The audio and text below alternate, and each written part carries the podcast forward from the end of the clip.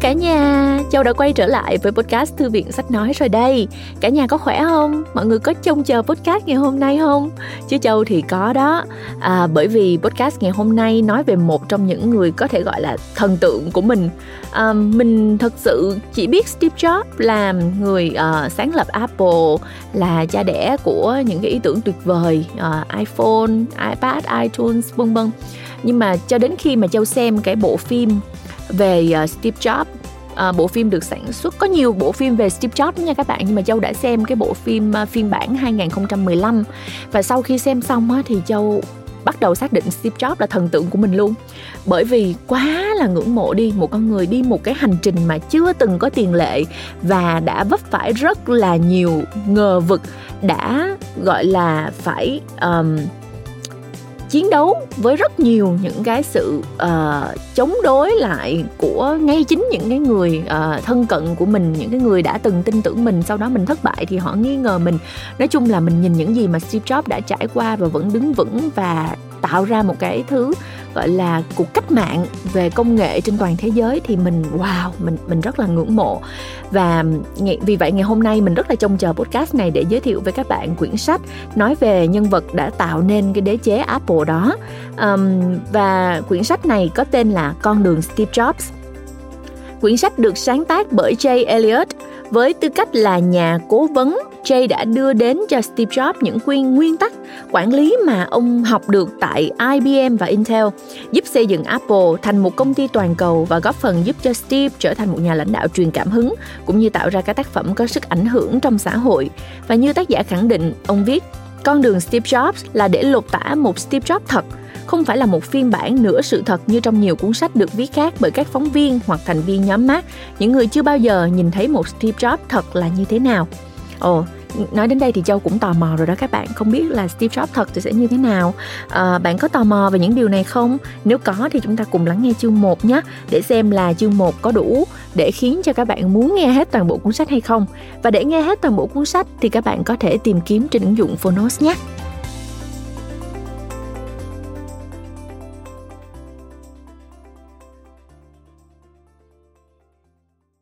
Bạn đang nghe từ Phonos. Con đường Steve Jobs, lãnh đạo cách tân cho thế hệ mới. Người đã làm thay đổi cách chúng ta kết nối, tiêu dùng và liên lạc. Tác giả Jay Elliott, cựu phó chủ tịch cao cấp Apple cùng với William L. Simon. Người dịch Lại Hoàng Hà, Trần Thị Kim Cúc, độc quyền tại Phonos. Nhà xuất bản trẻ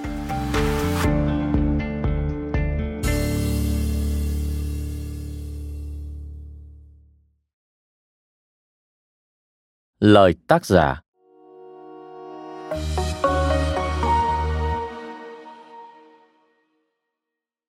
Đôi khi chuyện xảy ra trở nên tốt đẹp đến mức không thể tốt hơn được nữa nếu chúng ta lên kế hoạch trước cho đời mình. Tất nhiên, những công việc được cho là hấp dẫn, âm nhạc, truyền hình, điện ảnh hay thời trang thường chỉ có vẻ hào nhoáng bề ngoài. Làm việc trong các lĩnh vực đó đầy những thách thức không ngừng và vỡ mộng.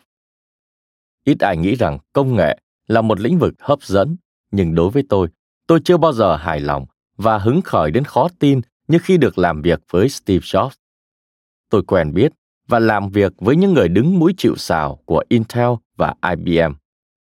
Tôi cũng đã gặp nhiều nhà lãnh đạo, nhà lý luận vĩ đại như Jack Welch, Buckminster Fuller, Joseph Campbell và thảo luận với John Rocker về những thay đổi điển hình trong cơ cấu tổ chức Steve Jobs tự thân là một đẳng cấp. Các tạp chí kinh tế lớn thường không cùng quan điểm với nhau, nhưng tất cả đều nhất trí rằng Steve Jobs là nhà lãnh đạo tài ba của công ty thành công nhất trong lịch sử kinh doanh. Steve làm được những điều tưởng chừng như không thể mỗi ngày. Vậy, điều gì khiến Steve Jobs độc đáo đến thế trong cách anh vận hành một công ty đem tới sự tiện lợi, tiết kiệm thời gian và niềm vui thú nhường ấy cho rất nhiều người trên khắp thế giới? Đó là câu hỏi mà tôi sắp trả lời dưới đây. Đây không chỉ là vấn đề bạn thay đổi mô hình kinh doanh của mình ra sao mà còn là việc làm thế nào khiến tổ chức đó thay đổi theo mình.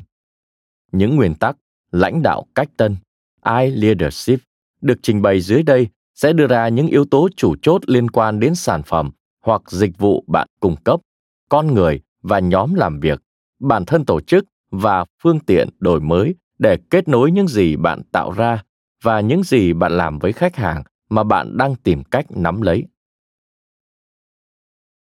Steve Jobs cung cấp hình mẫu có lẽ là hay nhất về cách một nhà lãnh đạo thực hiện những thay đổi này và thậm chí có thể vận hành một tổ chức cực lớn cứ như thể nó còn trong giai đoạn khởi đầu. Một số lời khuyên tôi đưa ra có vẻ không thoải mái và dễ chịu. Tôi sẽ yêu cầu bạn suy nghĩ theo những cách bạn chưa từng quen suy nghĩ, nhưng bạn sẽ cải thiện được công việc kinh doanh và cả cuộc đời mình nếu đủ dũng cảm thực hiện những nguyên tắc I Leadership mà bạn tìm thấy trong quyển sách này. J. Elliot Nói thêm, ngày giới thiệu iMac, Steve Jobs nói rằng chữ I là viết tắt của hai từ Internet và Inspire, cảm hứng. Ngụ ý chiếc máy tính Macintosh tạo cảm hứng thôi thúc con người sáng tạo và là thiết bị kết nối Internet tốt nhất. Chữ I trên các sản phẩm của Apple thực sự bao hàm các ý nghĩa Internet, Individual, cá nhân, Inspire, Innovation, cách tân mà như thế giới đã chứng kiến thì innovation chính là tinh thần chủ đạo cho mọi đam mê sáng tạo của Steve Jobs và Apple. Chú thích của nhà xuất bản. Trở lại câu chuyện. Thật bất tiện khi phải dùng cụm từ sản phẩm và dịch vụ khắp quyển sách này. Thay vào đó, tôi sẽ chỉ dùng một từ sản phẩm và các bạn nên ngầm hiểu rằng từ này cũng bao gồm cả dịch vụ trong đó.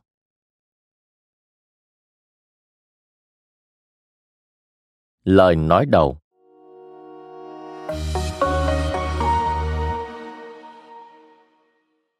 Tôi đang ngồi trong phòng chờ của nhà hàng. Một trong những nơi không phải chỗ nhất thế gian này cho cuộc chạm trán làm thay đổi đời mình. Nhan đề bài viết trong chuyên mục kinh tế mà tôi đang đọc nói về kết cục thê thảm của Eagle Computer vừa thành lập. Có một chàng trai trẻ đang ngồi đợi như tôi cũng đọc bài báo đó. Chúng tôi bắt đầu chuyện trò và tôi đã chia sẻ mối liên hệ của mình với câu chuyện trên. Tôi vừa thông báo với sếp của tôi, chủ tịch hãng Intel Indie Groove, rằng tôi sẽ từ chức để gia nhập cùng những người đang khởi dựng Eagle Computer. Công ty máy tính này sắp sửa cổ phần hóa. Vào cái ngày cổ phiếu của công ty được niêm yết trên sàn chứng khoán, vị giám đốc điều hành Eagle lập tức trở thành triệu, triệu phú và đã cùng những người đồng sáng lập công ty đi uống rượu mừng. Sau đó, ông tự lái xe đi mua cho mình một chiếc Ferrari, đưa xe ra khỏi cửa hàng sung sướng chạy thử và gặp tai nạn. Ông qua đời, công ty chết theo và công việc mà tôi nghỉ Intel để làm cũng kết thúc trước khi tôi chưa kịp bắt đầu. Chàng trai nghe tôi kể chuyện bắt đầu đặt một số câu hỏi về vốn liếng học vấn và kinh nghiệm làm việc của tôi. Chúng tôi hoàn toàn trái ngược nhau. Anh ta khoảng hai mươi mấy tuổi, trông lập dị, mặc quần jean và mang giày vải. Còn tôi tuổi ngoài 40, cao hơn 1 m tám, trong trang phục công sở áo vest và đeo cà vạt. Điểm chung duy nhất giữa chúng tôi là thời điểm đó cả hai đều để râu cằm. Nhưng rồi, chúng tôi nhanh chóng nhận ra cả hai cũng có niềm đam mê máy tính. Chàng thanh niên ấy là một người hiếu thắng, tràn đầy năng lượng rạng rỡ hẳn lên khi nghe về việc tôi từng giữ những vị trí quan trọng trong công nghệ nhưng đã rời IBM khi tôi phát hiện ra họ chậm tiếp thu ý tưởng mới. Anh ta tự giới thiệu mình là Steve Jobs, chủ tịch hội đồng quản trị Apple Computer. Tôi chưa hề nghe nói đến Apple, nhưng tôi cảm thấy khó tin anh chàng trẻ tuổi này là lãnh đạo của một công ty máy tính. Sau đó, anh làm tôi hoàn toàn bất ngờ, đề nghị tôi đến làm việc cho anh ta. Tôi trả lời, Tôi không nghĩ cậu đủ sức thuê tôi. Thời điểm ấy, Steve 25 tuổi và cuối năm đó, khi Apple lên sàn giao dịch, giá trị của công ty vào khoảng 250 triệu đô la. Anh ta và công ty của anh đủ sức thuê tôi. Thứ sáu hai tuần sau đó, tôi bắt đầu công việc ở Apple với mức lương cao hơn một chút và quyền mua cổ phần nhiều hơn tôi đã có ở Intel rất nhiều và một bức thư chia tay từ Andy Groove viết rằng tôi đã phạm một sai lầm lớn, Apple sẽ chẳng đi đến đâu cả. Steve thích làm người khác ngạc nhiên bằng cách giữ bí mật mọi thông tin cho đến phút cuối. Có thể đó là cách làm bạn mất thăng bằng một chút và anh kiểm soát được nhiều hơn một chút. Trong ngày làm việc đầu tiên, cuối buổi trò chuyện để hiểu nhau hơn lúc chiều, Steve nói, Ngày mai, chúng ta sẽ đến xem một chỗ nọ. Gặp tôi ở đây lúc 10 giờ nhé. Tôi muốn cho anh xem vài thứ. Tôi không đoán được điều gì sẽ xảy ra và cũng không biết phải chuẩn bị thế nào. Sáng thứ bảy, chúng tôi lên chiếc Mercedes của Steve và xuất phát. Nhạc om sòm át cả tiếng người nói trên xe. Nhạc của Police và Beatles lớn đến mức khó chịu. Steve vẫn không nói chúng tôi đang đi đâu. Anh rẽ vào bãi đậu xe ở PARC, trung tâm nghiên cứu Palo Alto của Xerox. Chúng tôi được đưa đến một căn phòng đầy những thiết bị máy tính khiến tôi bị choáng ngợp. Một tháng trước, Steve đã ở đó cùng nhóm kỹ sư của Apple, những người có suy nghĩ khác nhau về việc liệu những thứ ngon lành họ thấy này rốt cuộc làm nên giá trị gì cho máy tính cá nhân. Giờ Steve quay lại đây để xem xét một lần nữa và anh bừng bừng hứng khởi. Giọng anh thay đổi khi nhìn thấy thứ gì cực kỳ tuyệt vời và hôm đó tôi đã chứng kiến chuyện này. Chúng tôi nhìn thấy bản thô của một thiết bị mà về sau chúng tôi gọi là chuột máy tính. Máy in vi tính và một màn hình không chỉ hiển thị văn bản hay những con số mà còn hiển thị hình vẽ và đồ họa và những thành công cụ mà bạn có thể lựa chọn bằng chuột máy tính. Sau này Steve nói về những chuyến viếng thăm PARC đó là sấm truyền khải huyền. Anh tin chắc mình đã nhìn thấy tương lai của máy tính. PARC đã tạo ra một cỗ máy cho doanh nghiệp, máy tính chủ có bộ nhớ lớn, mainframe computer, cạnh tranh với IBM, dự kiến mang nhãn giá khoảng 10.000 đến 20.000 đô la. Steve còn nhìn thấy một điều khác, máy tính cho tất cả mọi người. Nhưng anh không chỉ nhìn thấy công nghệ máy tính. Như một cậu bé ở Italy thời Trung Cổ vào tu viện và phát hiện ra Chúa Giêsu, Steve đã phát hiện một tôn giáo thân thiện với người sử dụng. Hoặc có thể anh đã thèm khát điều này từ lâu, nhưng mãi đến nay mới tìm ra cách để thỏa mãn. Steve người tiêu dùng tối thượng, Steve người hình dung ra sự tuyệt mỹ của sản phẩm, đã tình cờ tìm được con đường sán lạn đến một tương lai huy hoàng. Chắc chắn, đó không phải là một con đường bằng phẳng. Anh sẽ mắc phải nhiều sai lầm trầm trọng, trả giá đắt, gần như thảm khốc suốt dọc đường. Phần lớn do tính cầu toàn của anh, một dạng kiên định bướng bỉnh đến mức đẩy lên thành sáo ngữ này, làm theo cách của tôi không thì biến. Nhưng với tôi, đồng sự mới của Steve. Thật tuyệt vời thế anh cởi mở trước những khả năng, phấn khích nhận ra những ý tưởng mới, nhìn ra giá trị của chúng và theo đuổi chúng. Và sự nhiệt tình của steve rất lan tỏa. Anh hiểu cách suy nghĩ của những người mà anh muốn sáng tạo sản phẩm cho họ, vì anh cũng là một trong số họ. Và vì anh suy nghĩ giống như khách hàng tương lai của anh, steve biết khi nào anh nhìn thấy tương lai đó. Tôi phải thừa nhận rằng steve sáng suốt đến khó tin. Nhờ lòng nhiệt tình, thôi thúc bởi một tầm nhìn xa về tương lai, nhưng cũng trẻ trung đến lạ thường và bốc đồng một cách hoang dại.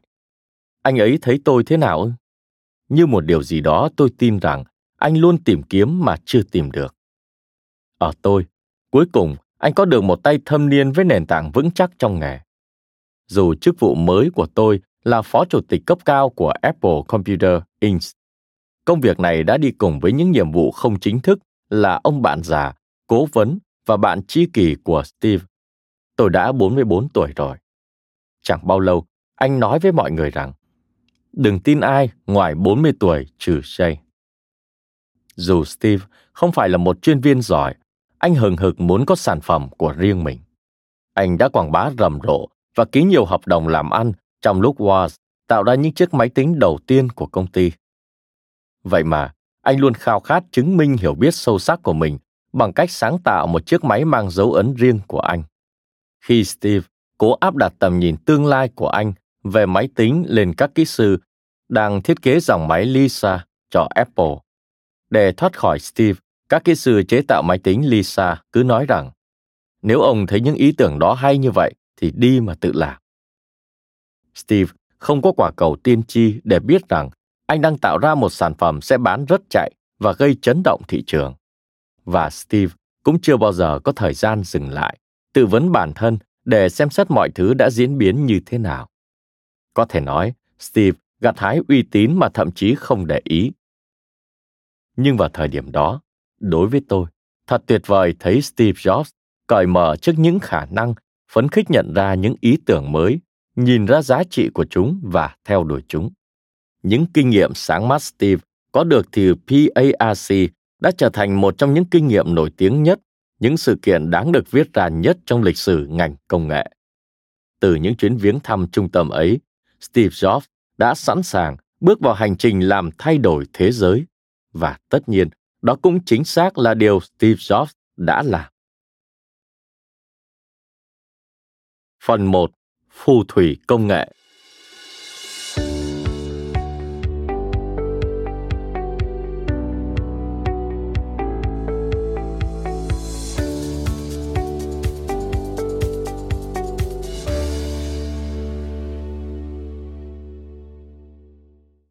Chương 1. Niềm đam mê dành cho sản phẩm.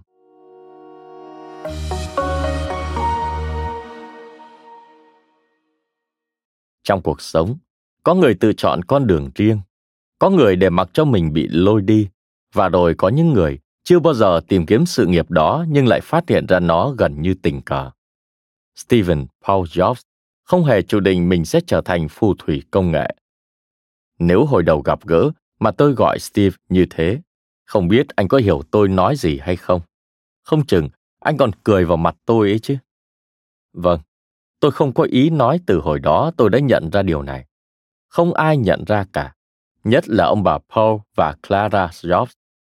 Đôi vợ chồng hết lòng vì con cái đã chịu đựng những năm tháng học hành đầu đời của cậu con trai khi Steve quá sức ngỗ ngược và khó dạy đến nỗi như anh tự nói về mình suýt nữa phải vào tù. Thế nên, chứng kiến Steve trở thành CEO và nhà sáng tạo sản phẩm lỗi lạc nhất thế giới càng trở nên bất ngờ và ấn tượng hơn.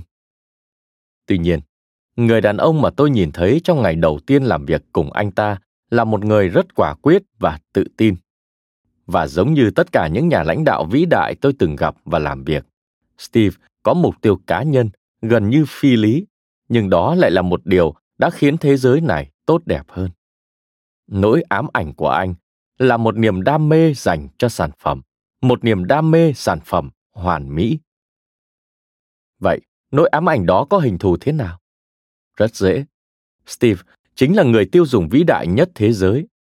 Tôi đã nhận ra điều này từ ngày đầu tiên gia nhập apple.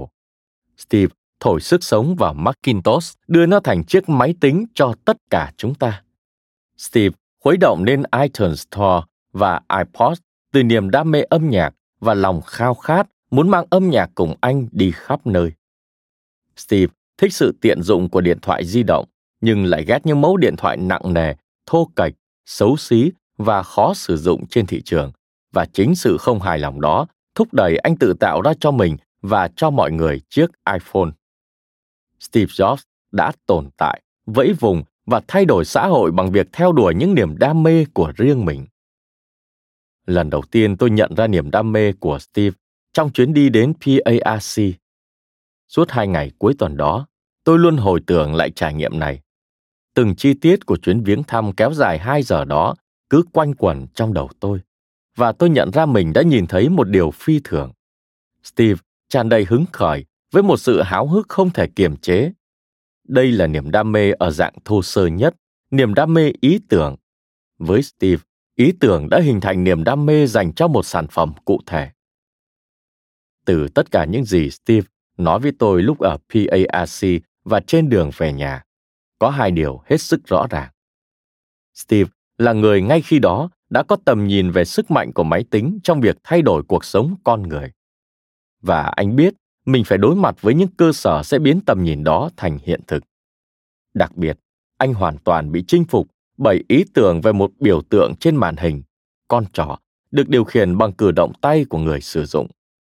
Steve nhận ra điều này chỉ trong một phần tỷ giây, nắm bắt cả một tầm nhìn tương lai của máy tính. Không chỉ công nghệ ở PARC gây ấn tượng đến thế với Steve, mà cả với người ở đó. Và sự ngưỡng mộ này có ở hai phía.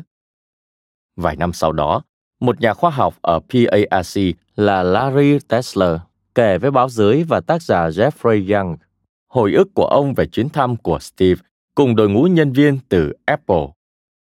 Điều làm tôi ấn tượng nhất chính là những câu hỏi họ đặt ra hay hơn tất cả những gì tôi nghe được suốt 7 năm làm việc tại Xerox. Từ bất cứ ai, nhân viên của Xerox, khách viếng thăm, giảng viên đại học, sinh viên, những câu hỏi của những người từ Apple cho thấy họ hiểu cả hàm ý và họ hiểu cả những yếu tố rất tinh vi. Không ai xem bản mẫu mà quan tâm đến những chi tiết tinh vi nhiều như thế. Chẳng hạn như, tại sao hoa văn này lại được đặt trên tiêu đề cửa sổ? Tại sao thanh công cụ lại là không nổi kiểu đó? Tesla ấn tượng đến mức ông nhanh chóng rời PARC để đến làm việc cho Apple với vai trò phó chủ tịch công ty, đồng thời trở thành nhà khoa học trưởng đầu tiên của Apple. Trong 10 năm làm việc tại IBM, tôi đã giao du với nhiều tiến sĩ khoa học có công trình độc đáo nhưng nản lòng vì rất ít đóng góp của họ được áp dụng và đưa vào sản phẩm.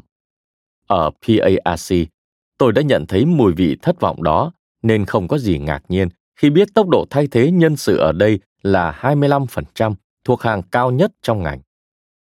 Vào thời điểm tôi gia nhập Apple, không khí trong công ty nóng lên nhờ một nhóm phát triển sản phẩm đang nghiên cứu để cho ra đời một dòng máy tính được cho là phá vỡ mọi giới hạn. Dòng máy tính có tên gọi Lisa. Sản phẩm này là bước đột phá hoàn toàn từ công nghệ Apple II, đồng thời đưa công ty phát triển theo một hướng hoàn toàn mới, sử dụng một số cải tiến tương tự những gì các kỹ sư Apple nhìn thấy tại PARC. Steve nói với tôi rằng Lisa sẽ là một sự đột phá đến nỗi gây chấn động trần gian. Bạn sẽ không đừng được mà phải tỏ ra kính sợ cuộc trò chuyện như thế. Từ bấy đến nay, câu nói đó là một niềm cảm hứng với tôi. Một lời nhắc nhở rằng bạn không thể khiến người ta cháy hết mình với công việc vì bạn nếu chính bạn không cháy hết mình và làm cho mọi người nhìn thấy điều đó. Lisa đã được phát triển trong hai năm, nhưng chẳng nhầm nhỏ gì. Công nghệ mà Steve đã nhìn thấy ở PARC sẽ thay đổi thế giới và Lisa buộc phải được tư duy lại hoàn toàn theo hướng mới. Steve cố gắng làm cho nhóm phát triển sản phẩm Lisa hứng khởi với những gì anh đã thấy tại PARC. Các anh phải chuyển hướng thôi, Steve khăng khăng yêu cầu. Các kỹ sư và lập trình viên trong dự án Lisa là những người sùng bái Walls và không chịu để cho Steve Jobs chỉ đạo lại. Apple vào thời điểm đó như con thuyền bất trị, rẽ sóng đi với tốc độ tối đa và chờ nhiều người trên bon nhưng không ai thật sự là chỉ huy. Dù hoạt động chưa được 4 năm, nhưng công ty đã đạt lợi nhuận ròng hàng năm ở mức 300 triệu đô la. Steve là đồng sáng lập công ty nhưng không còn nhiều ảnh hưởng như thời gian đầu vì có đến hai Steve. Steve Wozniak thiên về kỹ thuật và Steve Jobs trông coi tất cả vấn đề còn lại. CEO đã rời công ty. Mike McCullough, cổ đông sáng lập công ty, tạm thời giữ chức CEO, còn Michael Scott, Scotty, làm chủ tịch. Cả hai người đều thừa năng lực nhưng thiếu bản lĩnh để quán xuyến một công ty công nghệ đang quay cuồng. Theo tôi thì Mike, cổ đông lớn thứ hai của công ty, muốn nghỉ hưu hơn là phải giải quyết những rắc rối hàng ngày của một công ty công nghệ đang phát triển quá nhanh. Hai nhà ra quyết định này không muốn chỉ hoãn việc đưa Lisa ra thị trường vì những thay đổi của Steve. Dự án này vốn đã trễ kế hoạch và ý tưởng vứt bỏ mọi thứ để làm lại từ đầu thật khó chấp nhận. Để buộc nhóm thực hiện dự án Lisa và những người điều hành công ty làm theo ý mình, Steve có một kịch bản sắp đặt trong đầu.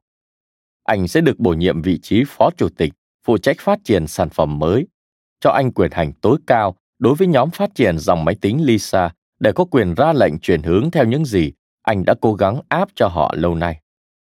Thay vì thế, trong một cuộc cải tổ nhân sự, Mark Kula và Scott đã bổ nhiệm Steve làm chủ tịch hội đồng quản trị, giải thích rằng như vậy Steve sẽ là người chỉ đạo việc niêm yết lần đầu cổ phiếu Apple. Họ lý luận rằng sức thu hút của một người 25 tuổi làm đại diện cho Apple sẽ làm tăng giá trị cổ phiếu của Apple và làm cho Steve giàu có hơn. Steve thật sự bị tổn thương. Anh không vui vì cái cách Scotty bày ra trò này mà không hề thông báo hay hỏi qua ý kiến anh. Suy cho cùng, thì đó là công ty của anh kia mà. Và anh thật sự đau khổ vì mất đi quyền điều hành trực tiếp đối với Lisa. Anh hết sức tức giận. Nỗi khó chịu thậm chí càng tồi tệ hơn. Trường nhóm mới của dự án Lisa, John Koch, đã bảo Steve đừng làng vàng và quấy rầy các kỹ sư của ông ấy. Steve phải tránh Sarah và để họ yên. Steve Jobs không nghe thấy từ không và bị điếc với những câu chúng ta không thể hay anh không thể. Bạn sẽ làm gì nếu bạn có trong đầu ý tưởng về một sản phẩm có khả năng di sơn đảo hải, nhưng công ty của bạn chẳng hứng thú gì với nó? Tôi thấy Steve trở nên hết sức tập trung lúc đó. Thay vì hành xử như một đứa trẻ bị giật đồ chơi, anh trở nên nguyên tắc và kiên quyết. Steve chưa bao giờ lâm vào tình cảnh này, chịu bó tay ngay trong chính công ty của mình. Có ai lại bị như thế kia chứ? Một mặt, anh đưa tôi đến những buổi họp hội đồng quản trị. Ở đó, tôi thấy Steve điều hành những buổi làm việc với tư cách là một chủ tịch hội đồng quản trị hiểu biết rộng hơn hết thảy những vị CEO lớn tuổi, khôn ngoan và nhiều kinh nghiệm hơn đang ngồi xung quanh bàn họp. Steve đã có sẵn trong đầu rất nhiều dữ liệu hiện hành về vị thế tài chính, lợi nhuận, dòng tiền, doanh số của Apple II tại nhiều phân khúc thị trường và khu vực kinh doanh khác nhau, cùng những chi tiết vụn vặt khác.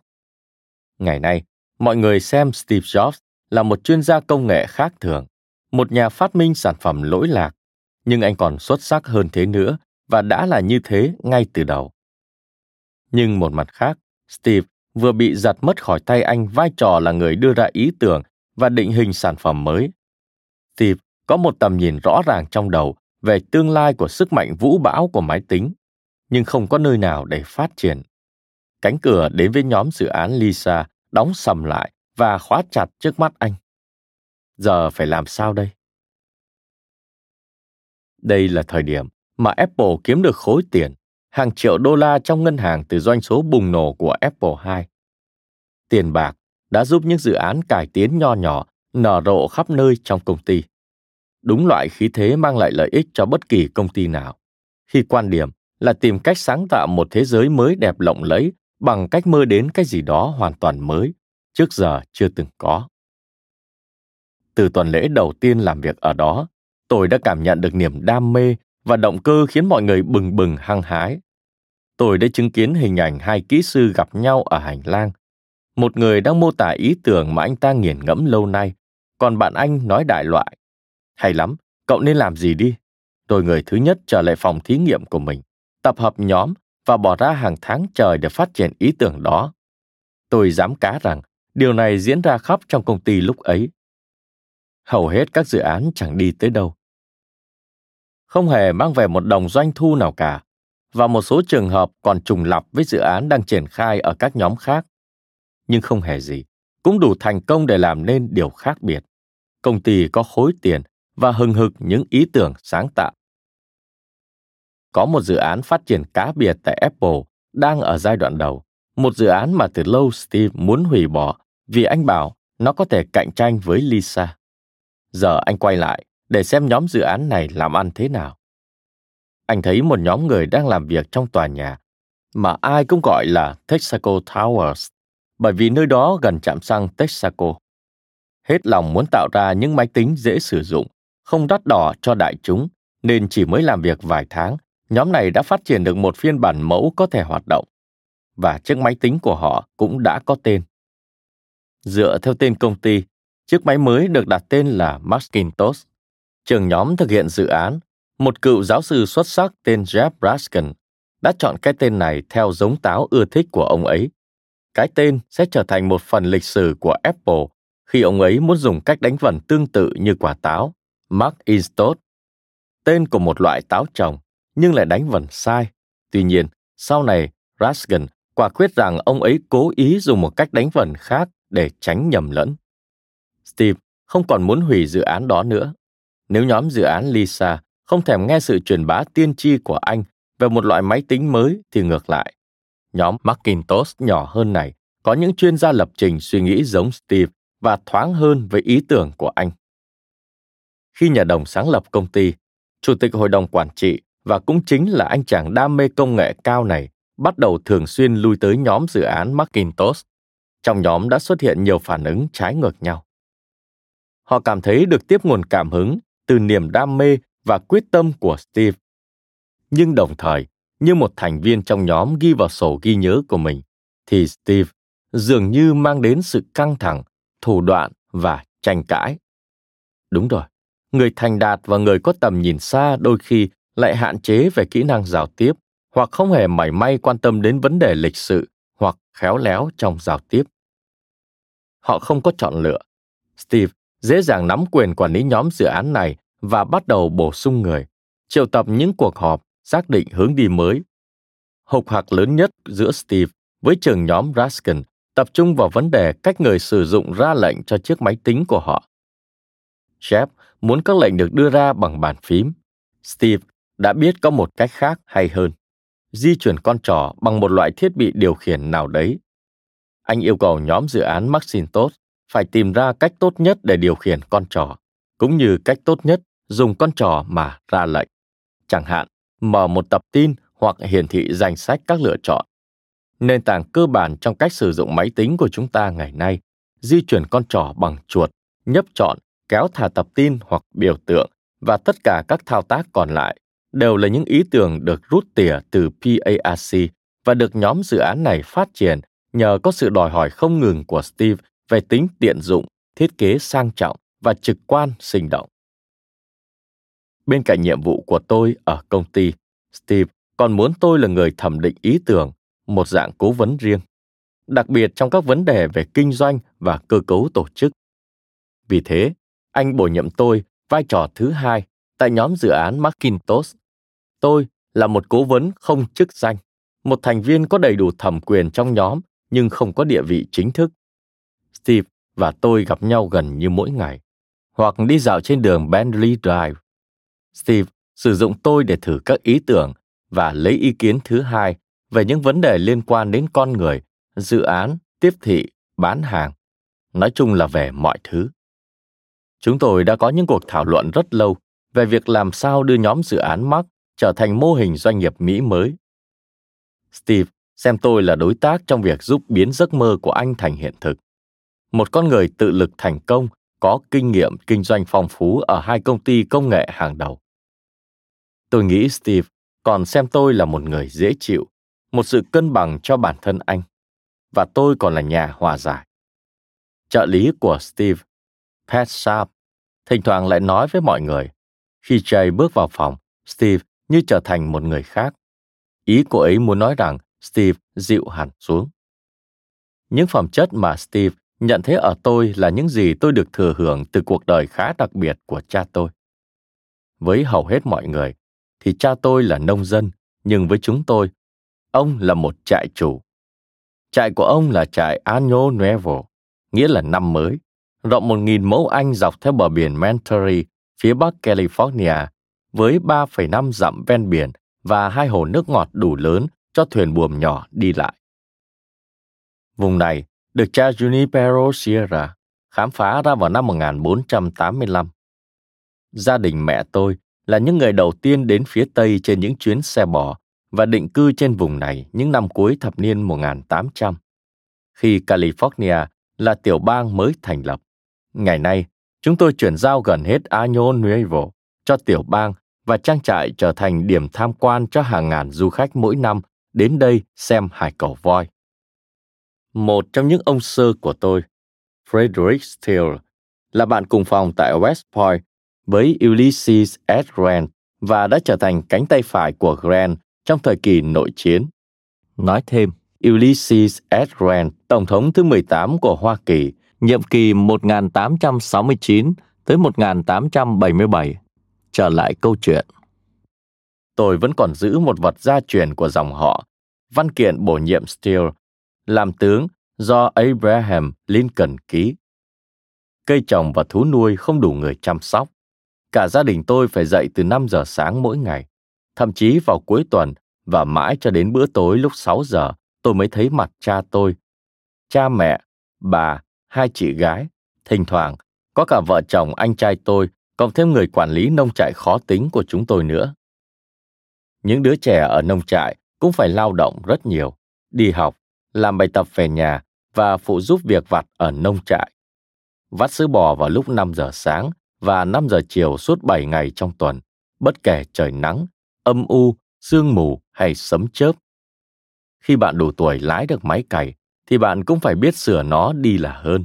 Vì khi nó hư hỏng ở cách nhà xe 20 dặm, thì bạn sẽ phải đi bộ rất xa mới tìm được người giúp đỡ. Mặc dù ngày nay, nhờ có điện thoại di động mà chuyện này đã dễ xử lý hơn. Đó không phải là một cuộc sống dễ chịu, nhưng nó rèn cho bạn tính tự lập. Sẽ chẳng có gì để giải trí nếu bạn không sáng tạo. Tôi đã tự làm một tấm ván lướt sóng, hai chiếc thuyền buồm và thật sự thì nó chạy khá tốt. Khi tôi được 15 tuổi, cha tôi thông báo rằng ông sẽ tập trung vào nhiệm vụ ở Ủy ban phụ trách các trường học tại địa phương và những trách nhiệm công dân khác trong năm tới, nên ông sẽ giao cho tôi quản lý nông trại. Tôi vẫn không hiểu điều gì khiến ông nghĩ rằng tôi có thể quán xuyến được công việc. Tôi muốn tạo ra sự khác biệt. Thông thường, đối với một nông trại lớn, trong 5 năm, chỉ cần có được một vụ mùa bội thu cũng đủ để nó duy trì hoạt động. Tôi muốn tạo ra một vụ như thế. Nhưng vụ mùa cây gì đây? Tôi nên trồng cây gì? Bạn phải lên kế hoạch trước 6 tháng, dự đoán được mức giá vào thời điểm thu hoạch. Tôi đã khám phá ra một điều thú vị từ niên giám nhà nông, một tài liệu cực hay. Dựa trên dự báo thời tiết của niên giám cho vụ mùa sắp tới và theo lời khuyên của những người trồng nho trong vùng, tôi quyết định trồng dâu tây và thuê một gia đình người Nhật biết cách canh tác loại cây này về làm việc ở nông trại. Vụ dâu tây trở thành năm sinh lời huy hoàng với nông trại và với tôi. Tôi tin rằng kinh nghiệm đó đã cho tôi tự tin vào bản thân và cảm giác rằng tôi có thể đạt được nhiều hơn tôi nghĩ. Tôi còn học được một thứ khác từ việc làm nông. Có thể mỗi nông trại mỗi khác, nhưng tại Año Nuevo không có kiểu áp đặt tôi lệnh gì làm nấy. Nếu bạn nhận thấy có điều gì đó không ổn, bạn có thể nói ngay. Quan niệm đó trở thành phần cốt lõi trong tính cách của tôi và trong công việc đầu tiên của tôi trong lĩnh vực kinh doanh tại IBM. Quan niệm đó đã đưa tôi đến một bước mà tôi nghĩ ít người đạt được. Chủ tịch công ty Tom Watson, con trai vị chủ tịch đầu tiên của IBM, đã xác nhận trước Ủy ban Đối ngoại Thượng viện khi họ cần câu trả lời về việc liệu có gì không ổn đang diễn ra ở Việt Nam. Ông ấy nói vấn đề nằm ở khâu hậu cần chiến tranh. Quan điểm nói ra ý kiến của mình khi nhận thấy có điều gì không đúng trong công việc ở nông trại thời thơ ấu, thức dậy trong tôi khi tôi đọc bài báo về tuyên bố của Watson. Tôi ngồi xuống và thảo một bức thư biện giải, cẩn thận với nội dung nói rằng tôi nghĩ IBM đang mắc sai lầm tương tự. Tôi ngưỡng mộ mối quan tâm công ty dành cho nhân viên và khách hàng doanh nghiệp của mình, nhưng tôi nghĩ họ đang đánh mất cơ hội lớn khi không trở thành một thế lực trên thị trường tiêu dùng. Tôi nhận được một cuộc điện thoại từ phụ tá của Watson bảo rằng ngài Watson sẽ đến thăm cơ sở IBM nơi tôi làm việc tuần sau và muốn gặp tôi. Tôi đi trên đường mà sợ muốn chết. Chắc đây là ngày làm việc cuối cùng của tôi ở công ty này rồi. Thay vào đó, Watson nói rằng ông ta ấn tượng với hiểu biết sáng suốt của tôi, đánh giá cao việc tôi dám nói ra, và ông sẽ xem xét những kiến nghị của tôi. Kể từ đó, mỗi khi Tom Watson có mặt ở cơ sở của IBM nơi tôi làm việc, ông ấy luôn sắp xếp gặp tôi để trò chuyện. Tôi nghĩ kinh nghiệm làm việc ở IBM và sau đó ở Intel kết hợp với phong cách thoải mái và khả năng đưa ra đề xuất và trình bày quan điểm không ác ý là những phẩm chất đã phát huy tác dụng khi tôi làm việc với Steve Jobs. Apple đã bất ngờ nổi lên bằng hai dòng máy tính là sản phẩm trí tuệ của vị đồng sáng lập công ty Steve Wozniak, được cả thế giới biết đến với tên Woz, dù ông ấy thích được gọi là Steve hơn. Đường đến vinh quang của Woz cũng thú vị như đối tác xuất sắc của ông vậy. Trong một cuộc phỏng vấn năm 1996, Woz trả lời các nhà báo, tác giả Jill Watson, rằng từ nhỏ, ông đã chịu ảnh hưởng từ những quyển sách của Tom Swift về chàng trai trẻ này là một kỹ sư, người có thể thiết kế bất cứ thứ gì, và anh làm chủ công ty riêng. anh ta sẽ qua mặt người nước ngoài và đóng tàu ngầm và có nhiều dự án khắp thế giới. Watts đã bị mê hoặc đến độ với ông đó là chương trình truyền hình hạng nhất từng xem. Được truyền cảm hứng, ông đã bắt đầu dự thi dự án khoa học phức tạp đến độ năm lớp 6. Ông đã chế tạo ra được một cái máy giống như máy tính để chơi cờ caro. Watts tiếp tục con đường đó suốt những năm phổ thông và đại học. Tự học về máy tính bằng cách không ngừng nghiên cứu nâng cao về máy tính, mãi cho đến khi rốt cuộc ông thiết kế và lắp ráp nên những chiếc máy tính hoàn chỉnh. Khi được hỏi, nếu phải tóm tắt cuộc đời mình trong một từ thì đó là từ gì? Ông đáp không do dự. May mắn. Mọi giấc mơ tôi có trong đời đều trở thành hiện thực những 10 lần hơn. Ông nói với người phỏng vấn ông rằng, dù chưa bao giờ đi nhà thờ, nhưng từ nhỏ, ông đã đi theo những giá trị mà ông cảm thấy giống người cơ đốc giáo. Nếu ai đó làm điều gì xấu đối với bạn, đừng trả đũa họ, hãy cứ tốt với họ và đối xử với họ bằng tấm lòng chân thành của mình. Watts cũng bộc lộ tính nhún nhường, điều không hề có ở vị đồng sáng lập công ty với ông. Tôi cứ tự hỏi tại sao tôi chỉ làm tốt một vài công việc về kỹ thuật và mọi người lại xem tôi như người hùng hoặc người phi thường, nhưng chính những bộ phận những người này cùng phần lớn suy nghĩ của họ đã khiến máy tính xuất hiện. Cho đến nay, vì tất cả những đóng góp của Watts trong việc phát động cuộc cách mạng máy tính, Steve Jobs có cái tay Watts đó trong suốt hành trình, chia sẻ danh tiếng. Kiến thức hay khả năng về kỹ thuật của Steve Jobs không bằng cái móng tay của Watts. Vậy làm thế nào anh tinh thông hết những rắc rối trong công nghệ máy tính? Có lần, Steve nói với tôi rằng anh đã sớm khám phá sự mê hoặc với những chiếc máy tính khi còn là một cậu bé trong một chuyến thăm trung tâm nghiên cứu của NASA tại Ames gần Mountain View. Thực tế, hóa ra không phải Steve thấy máy tính thật, mà chỉ là thiết bị đầu cuối máy tính. Khi anh nói về chuyện này, bạn vẫn có thể thấy được sự hào hứng trẻ con, và bạn có thể nghe được điều đó khi Steve nói rằng ngày hôm ấy anh đã phải lòng máy tính. Nói về những thỏa ban đầu của bộ phim tài liệu Triumph of the Nerds, tạm dịch thành tựu của những thiên tài của đài PBS, đài truyền hình công của Mỹ. Steve tiết lộ, bạn gõ những dòng lệnh này lên bàn phím, chờ một chút và máy cho ra kết quả. Có thể sai, nhưng ngay cả thế đi nữa, vậy vẫn là xuất chúng rồi. Nhất là với một đứa trẻ mới lên 10 mà đã viết được một chương trình bằng ngôn ngữ lập trình Basic hoặc Fortran, chẳng hạn để chiếc máy tính có thể nhận lệnh của mình và thực hiện rồi trả về một số kết quả. Và nếu đó là những kết quả bạn đã dự đoán trước thì chương trình của bạn thực sự hiệu quả. Đây là một trải nghiệm cực kỳ phấn khích. Bạn không thể trở thành một chuyên viên công nghệ hàng đầu nếu không trải qua những năm tháng học hành chăm chỉ trên ghế nhà trường. Tuy nhiên quy luật bất di bất dịch ấy của cuộc sống lại không đúng với steve jobs. Tôi đã chứng kiến một hiện tượng hầu như không thể tin được. Có một chàng trai trẻ bỏ học đại học sau chừng hơn một học kỳ một chút, tự tìm đến Ấn Độ không phải để du lịch, mà như một thầy tu đi khất thực thì đúng hơn, rồi giác ngộ đạo Phật và quyết định theo Phật giáo suốt đời. Một lần, tôi cùng Steve trên một chuyến xe lửa ở Nhật Bản. Anh đã chỉ cho tôi một ngôi chùa mà chúng tôi vừa đi ngang qua và cho biết sau chuyến đi đến Ấn Độ, anh đã quyết định sẽ đến sống ở ngôi chùa này và trở thành một nhà sư và hẳn anh sẽ làm thế nếu không có một dự án nhỏ hợp tác với cậu bạn hàng xóm Steve Wozniak. Đời người đôi khi lại theo những hành trình mà mình không hề ngờ tới một cách đáng kinh ngạc. Giờ đây, thay vì là một tiểu tăng, Steve Jobs đã trở thành một phù thủy công nghệ sắc sảo đến không ngờ. Anh nhanh chóng trở thành bậc thầy về mọi khía cạnh của Macintosh, từ thiết kế, cấu trúc hệ thống tới chức năng anh am hiểu công nghệ sâu sắc đến mức có thể thảo luận với từng kỹ sư về những chi tiết trong công việc mà anh kỹ sư đó đang làm. Cốt để biết tiến độ đến đâu, tại sao người kỹ sư đó quyết định thế này mà không phải thế kia. Định đoạt chọn lựa nào đó chưa phải là lựa chọn tốt nhất và yêu cầu thay đổi. Thậm chí với những vấn đề cơ bản như Macintosh sẽ sử dụng loại chip nào, Steve ra lệnh cho nhóm thực hiện dự án phải tạo ra một mẫu máy tính hoàn toàn mới chạy bằng một con chip khác, Motorola 68000. Loại chip có dung lượng bộ nhớ lớn hơn. Họ cau nhau nhưng phục tùng. Quyết định đó đã được chứng minh là quyết định đúng.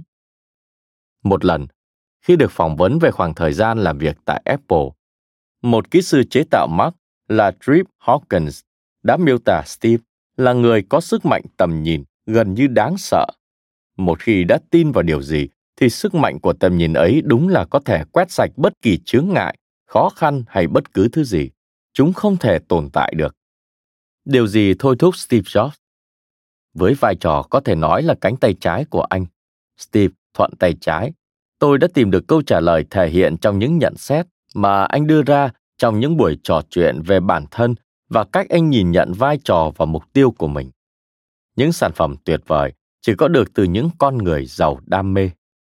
Những sản phẩm tuyệt vời có được từ những nhóm giàu đam mê. Tầm nhìn mà Trip Hawkins nói đến xuất phát từ tiêu điểm của Steve, nhưng hơn cả, chúng xuất phát từ niềm đam mê của anh. Tôi thích Steve phát biểu về điều này, đặt ra một chuẩn mực cho bản thân anh và mọi người xung quanh phải làm tốt hết sức có thể từng công việc của mình. Bởi con người chỉ làm được một số việc nhất định trong đời. Giống như bất kỳ người nghệ sĩ giàu đam mê nào, anh luôn luôn bị thôi thúc bởi niềm đam mê dành cho những sáng tạo, dành cho những sản phẩm của mình. Vì thế, máy móc cũng như mọi sản phẩm khác không đơn thuần là sản phẩm.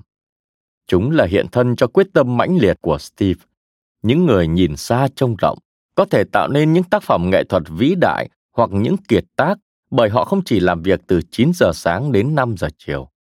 Những gì Steve làm là hiện thân của chính anh, vừa trực giác vừa đầy cảm hứng. Steve không biết rằng anh đang làm điều mà Einstein từng khuyên bảo, theo đuổi điều huyền bí. Thế nhưng mãi cho đến nhiều năm sau, khi chiếc Macintosh đầu tiên ra đời, chuyện đã thành quá khứ và một số bước đi sai lầm Steve mới nhận ra rằng niềm đam mê thật sự của anh không chỉ đơn giản là tạo nên những tuyệt tác mà còn là cái gì đó đặc sắc hơn tập trung hơn như chúng ta sẽ thấy về sau trong những trang sách này.